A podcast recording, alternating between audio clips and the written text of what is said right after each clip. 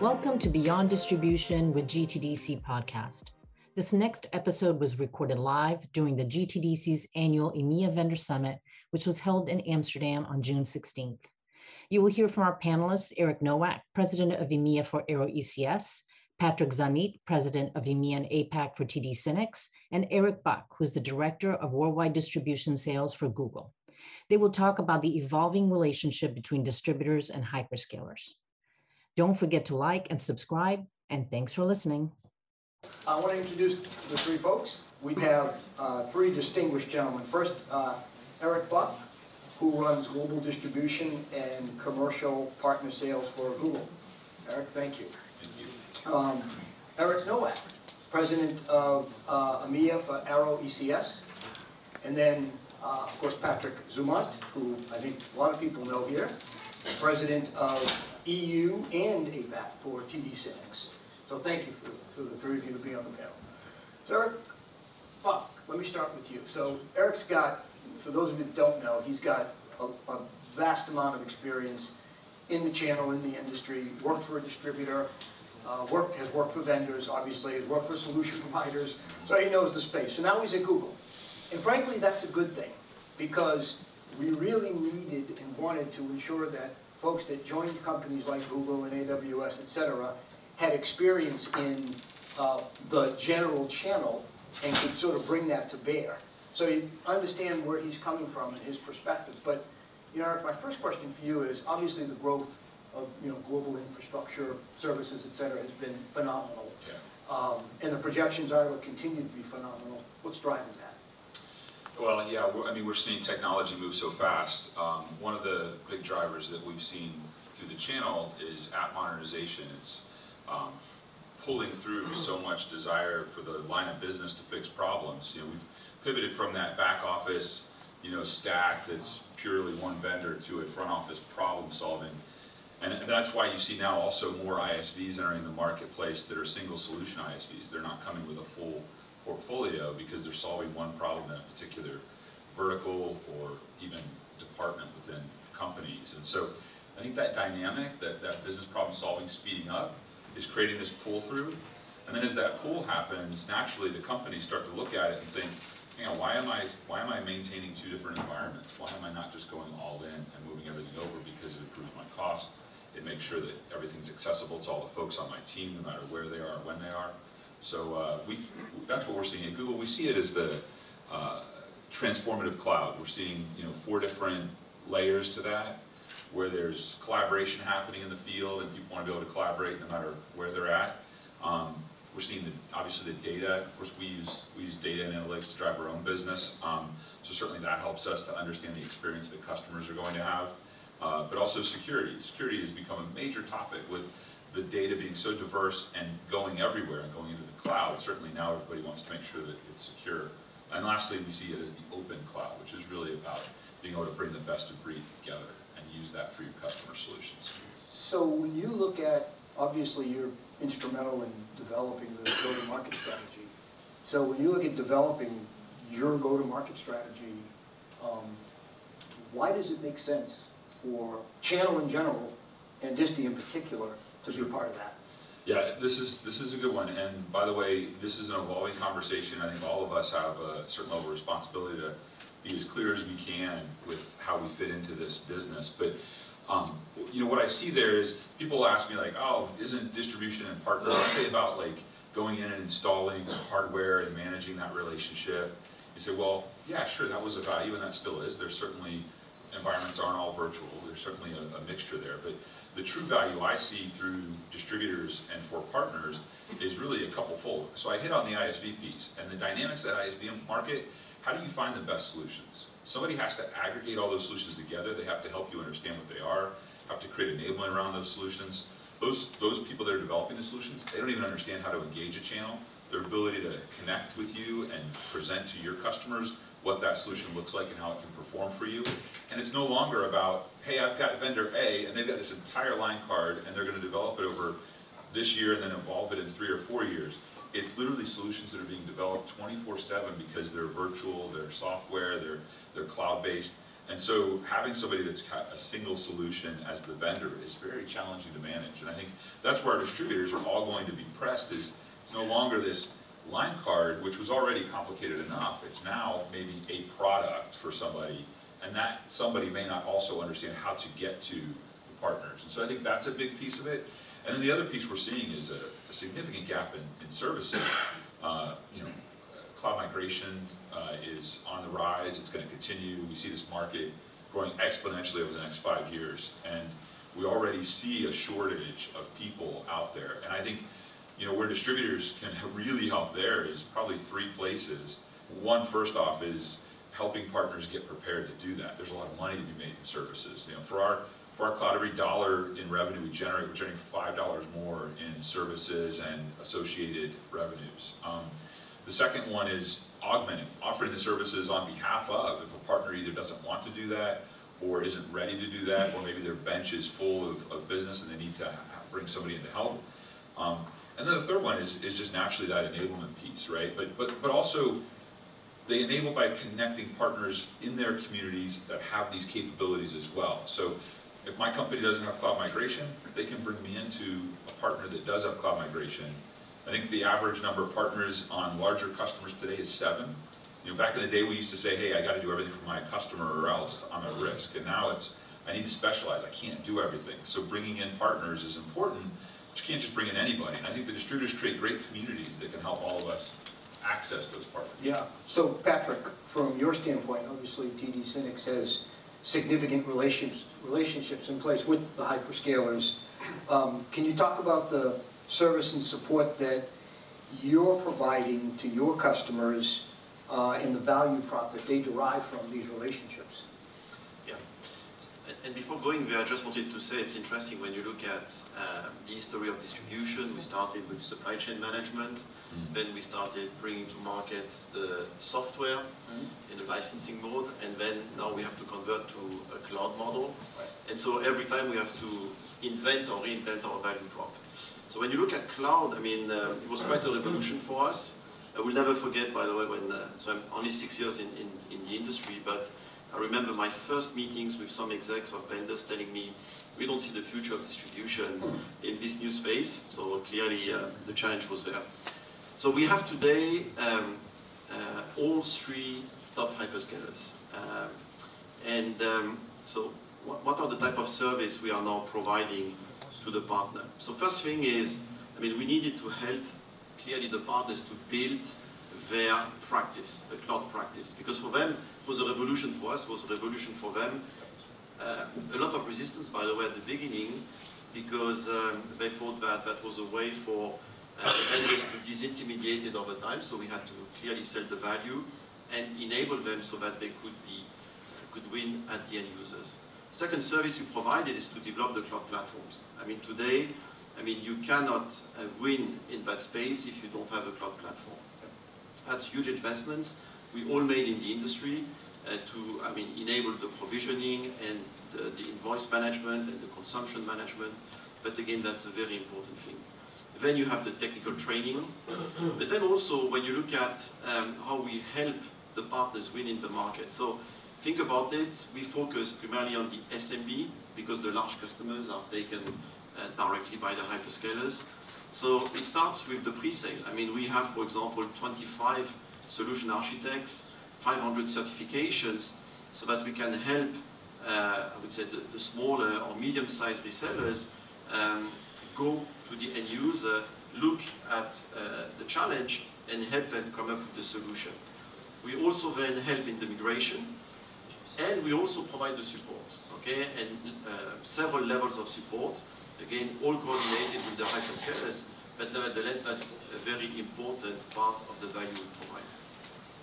Yeah, and it's really interesting, and earlier today when I was talking about the evolution of the channel, what a lot of people don't understand is the level of detail that goes into supporting these type of transactions and, and these type of activities. And in fact, you know, to your point, it, there was a lot of people who felt like with the emergence of the hyperscalers that distribution once again would be disintermediated. And in fact, that isn't happening, and it really isn't happening because there's a lot of work that needs to be done, and somebody has to do the work, right? However, you also mentioned uh, go-to-market from the standpoint of, you know, for example, the, perhaps the large enterprise customers being sold through direct, and, you know, distribution and the partners supporting SMB. And for Eric Nowak, uh, my question to you is, you know, with any go-to-market model, that includes, you know, some element of direct and indirect, um, there's always potential for conflict, right? There's always potential for, you know, uh, some, some issues to evolve, some concerns. So, you know, as the partnership evolves between hyperscalers and the channel, what do you think is important to ensure that we can, you know, avoid as much of that as possible? First, there is nothing new here. Yeah. Uh, Basically, most of our existing vendors, legacy vendors, also come from the direct world, or they have a direct approach, or they have a post model and so on. So once again, we, we, we say now it's years and decades that we deal with that, and there is nothing wrong. The, the only thing that matters for us as distributors is always the same, predictability and clarity. Let's say where we can play and where the, uh, the vendor, the hyperscalers will go direct or one tier or with a different route to market and, and what they are expecting from us and what they are expecting that we play. And once again, with clear rules of engagement, meaning, let's say, how it works. And then predictability, and, and as a distributor, predictability means margin. So basically with the fair margins for the channel and the distributors and making sure that basically everything is organized the proper way. Uh, not yet the case with the hyperscaler, but it's just a question of maturity of the model and, and, and the way we work together. But it will come. Yeah, you know, your point about nothing's changed, I, I smiled at it because I completely agree. Having watched, you know, intimately the hardware, you know, transition, it's exactly what we're seeing. And you also mentioned it's an evolution. And so it's not there yet, uh, frankly, but it's, it'll get there, right? It'll get there over time. Um, for Eric Buck, uh, as the role of the MSP, you know, continues to evolve, uh, what do you think needs to be done from, you know, a, a vendor standpoint, from, you know, your standpoint, to ensure that the education, training, and necessary support are in place to ensure, you know, good customer experience, satisfaction? Yeah, I, I think the MSP is also one of those designations that can be a catch-all if we're not careful. Right. Um, you know, certainly there are folks at one end of the spectrum, you know, maybe in the GSI world, consulting world, that are providing truly only a managed service, and they maybe not even have a resale. And I think that um, as vendors, you know, it's our responsibility to make sure we're delineating between those skill sets and ensuring that there's integrity in how we recognize them through certification processes and customer experience feedback to make sure that uh, everything's happening the way we expect it to. And, and I think that also depends on the type of customer we're serving. So, you know, if we're, if we're one end of the spectrum working with Deloitte, let's say, then certainly the bar for the types of clients they're working with, top 50 enterprise, needs to be somewhat different than perhaps an SMB MSP who is doing all local business and, and, and trying to provide a managed service for them. And we need to think about how we enable those audiences differently, but also hold them to a standard that is relevant for what they're accomplishing.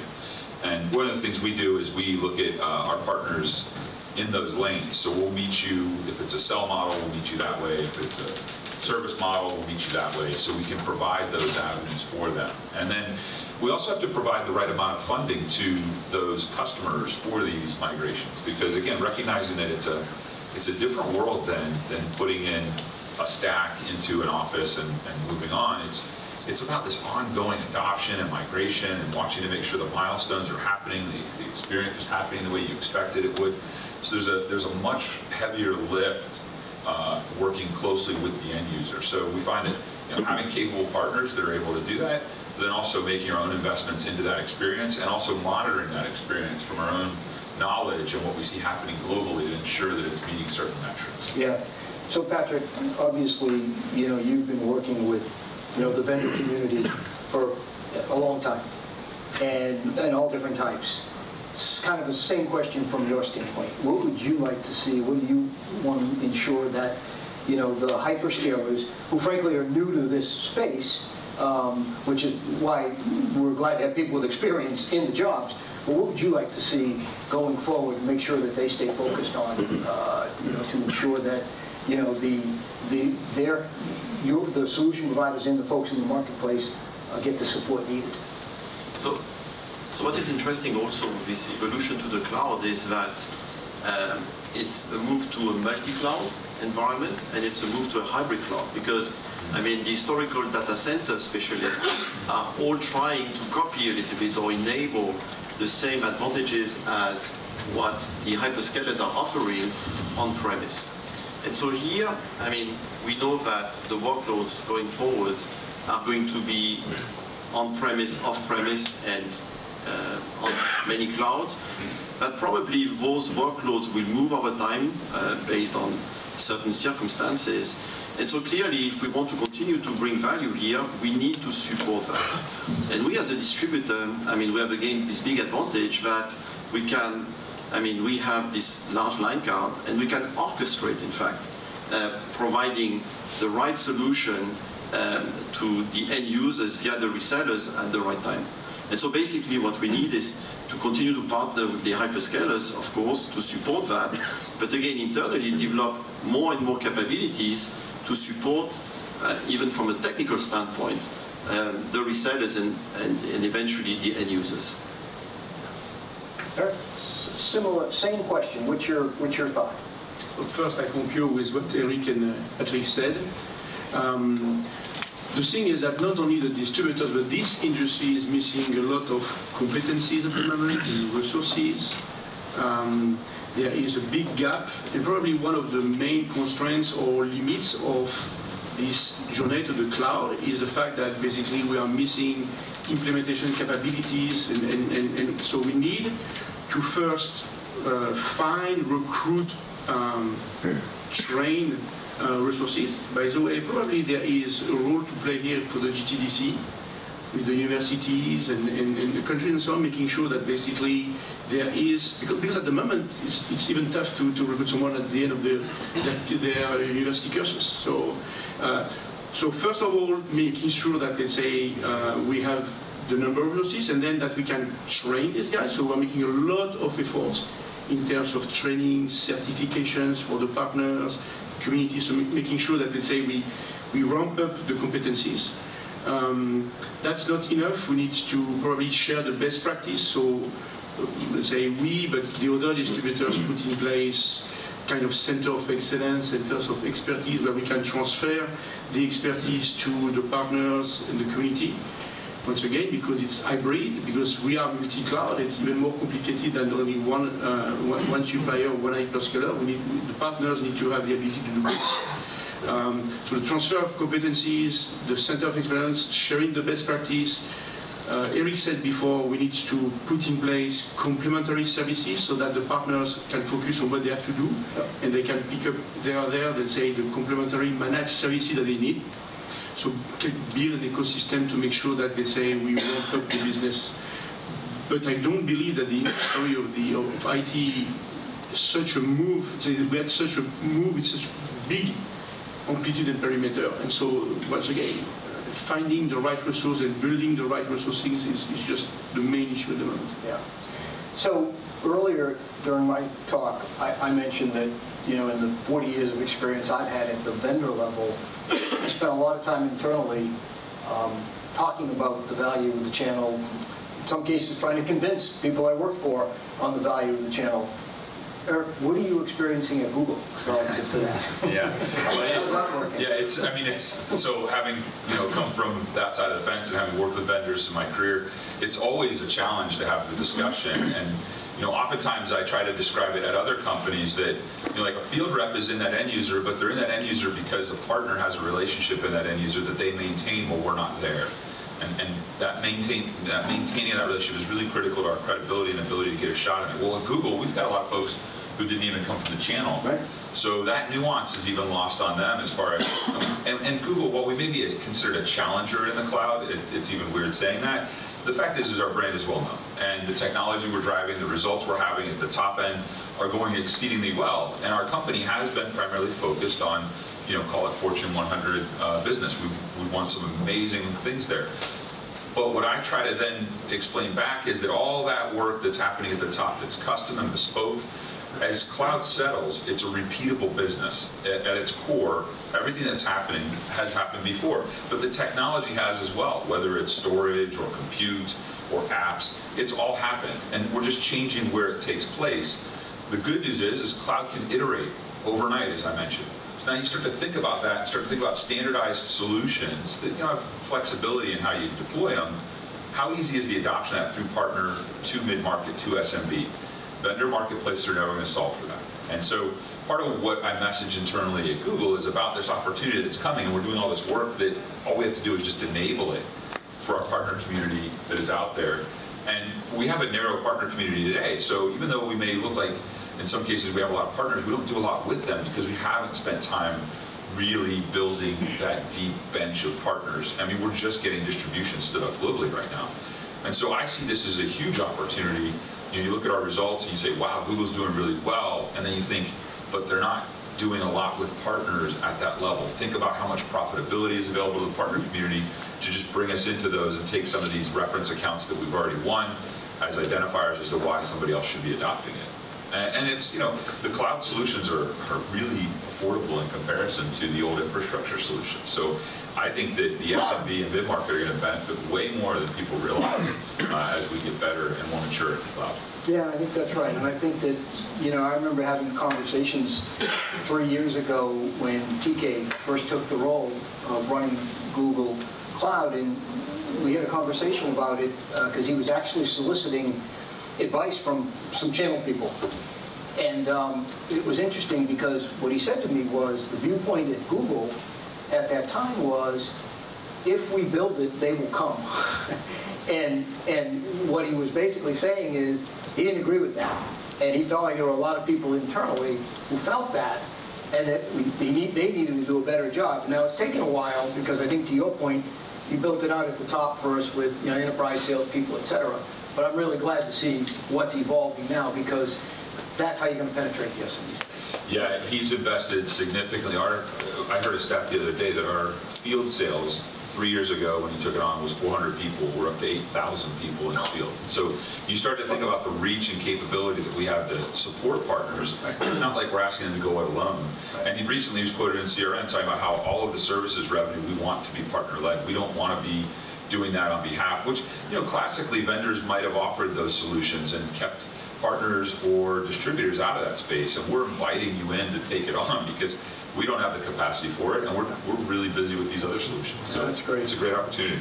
So closing question, I'm going to ask each of you to comment on this, but so this is obviously an evolving partnership, right? And there's a lot of people that have looked at it in some cases skeptically and wondered, you know, how's this going to work? Who, who, what role is everybody playing? Can they partner, etc.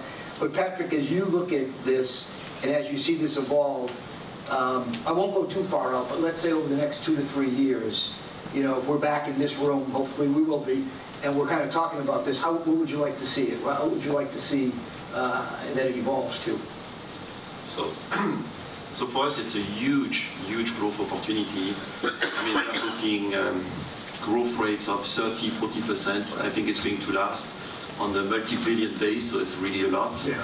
I mean, one of the hyperscalers did uh, market analysis, and he said the SMB potential in cloud is 350 billion worldwide. So that's a lot for us to grab. So our focus is going to continue to be on SMB because that's where we bring most value for the hyperscalers. Yeah. The second priority for us is, of course, to continue to invest in our cloud marketplace because it's going to be, I mean, if logistic was the key for hardware distribution, the cloud marketplace would be the key for uh, the cloud. And the third point is, it's really about value distribution. We need to continue to add a lot of competencies, as Eric was mentioning, um, so that we can provide support, again, to the SMB, uh, to, to help them I mean, to win the deals, uh, to support the migrations, to provide the support. So lots of opportunities, and basically we need to become the trusted advisors for the community. Yeah, well said. Eric, Nowak? Yeah, um, well, first I think that say, at the moment we are in the era of the move to the cloud. Uh, in the two to three years' time, this will be our core business. So basically, this is as rapid as this. Um, and so, of course, uh, we need to mature the model, we need to mature everything. The most important things will be the integration of the distribution platforms with the hyperscalers platform, making sure that, that we can help add value, facilitate, same as we did in the past with other platforms with the traditional vendors, just facilitate the journey of the partners when they want to connect to an hyperscalers.